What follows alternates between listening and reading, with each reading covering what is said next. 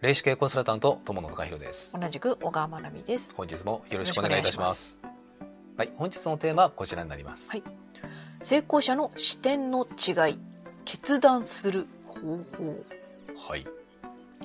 何らかの形でうん。決断って、えーしないといけないですよね、うん。うん、まあ黒なのか白なのか、まあ毎日決断してるといえば決断してますよね。うんそうですね、うん。であの特にですね、えー、と起業されてる場合っていうのは、結構大きな決断をしないといけない場面っていうのは当然出てきますよね、うん。でその場合にじゃあ成功されてる起業家の方っていうのはどういうふうに決断してるのかっていうのがまあちょっと気になるところですよね。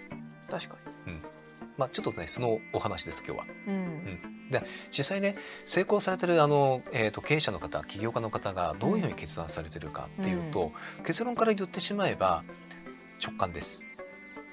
えーはい。まあ、これが事実なんですけどもじゃあ直感だけでうん。決断されてるのかっていうと実はそんなことはなくてうん。あの一番先に出てくる、えっとね、何かを決あの決断しないといけない時に真っ先に、えっとその経営者の方起業家の方が考えられてるのはやっぱり、ね、直感なんですよ。うん。自分としてはこう思う。うん。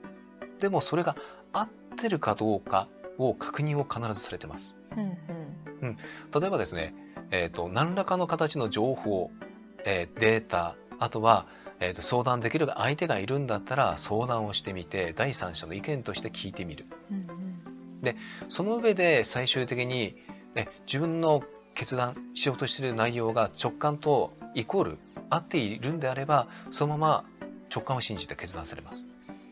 うんでそうでないというのが出てくるのであれば保留にします保留。という決断もあります。うん。まあ、つまりあのやみくもに自分の直感にだけに従ってるっていうわけではないんですよ。あのタカさんを見てると、はい。もう即決してる時もあればあこれ一日寝かせようかなって言ってる時もありますよね、ありますね。それってそういうことなんですよね、うん、全全部あの直感ですこれは。うん。だ結局あの、えっと、なんだかんだ言ってね、えっと、直感で決められてる方はやっぱり多いです。成功されてる方ではあればあるほど。うん。で逆にですね、えっと、失敗される方っていうのは、うん。えっと、あくまでもその、えっと、なんですかね、データとか情報とか、うん。第三者の意見っていうのを重視あまりにもされて、うんうん。でその上で自分はこう思ってるんだけどでももうそういうふうに情報とかデータ出てきてるんだったらまあじゃあこっちに従おうかって言って失敗されるケースが多いんです。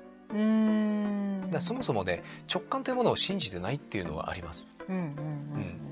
だから何か決断が出た時は相手任せにしてしまうとかうん。情報任せにしてしまうとか、うん。うん。これってあの完全にね自分で決めてないんですよ。誰々さんがいいって言ったからとか？うん、そうで必ずあのそういうあの経営者の方とか起業家の方はうん。他人のせいにします。あ。うん。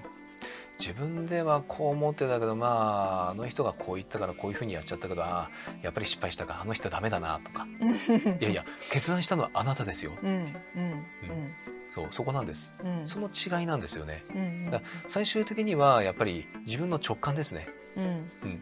でそれに従ってやらないとやっぱりねこうなりがちなんですよ、うん。うん、だからあの、まあ、大体ねあのインスピレーションっていうものは誰しもあの降りてきていて大体それが合ってます。うん。あとはそれが正しいかどうかエビデンスを取って、うん。まあ、それから最終的に決断をするという、まあ、これがあの成功者の方が多いパターンですね。うんうんだからちょっとね、えっと何か決断されようとしている方あの自分の直感というのはもちろん信じていただいてなおかつその直感が本当に合ってるかどうかっていうのを、うんえっとこれはあの情報データ、えっとひあの人様のねご意見あとは自分の経験則ね、そういったところから紐解いてあやっぱり合ってるなっていう確信が得られたら決断する、まあ、うんこれをちょっとやってみていただくとあの良いかと思います。はいはい、ということで本日は以上です。ありがとうございま。した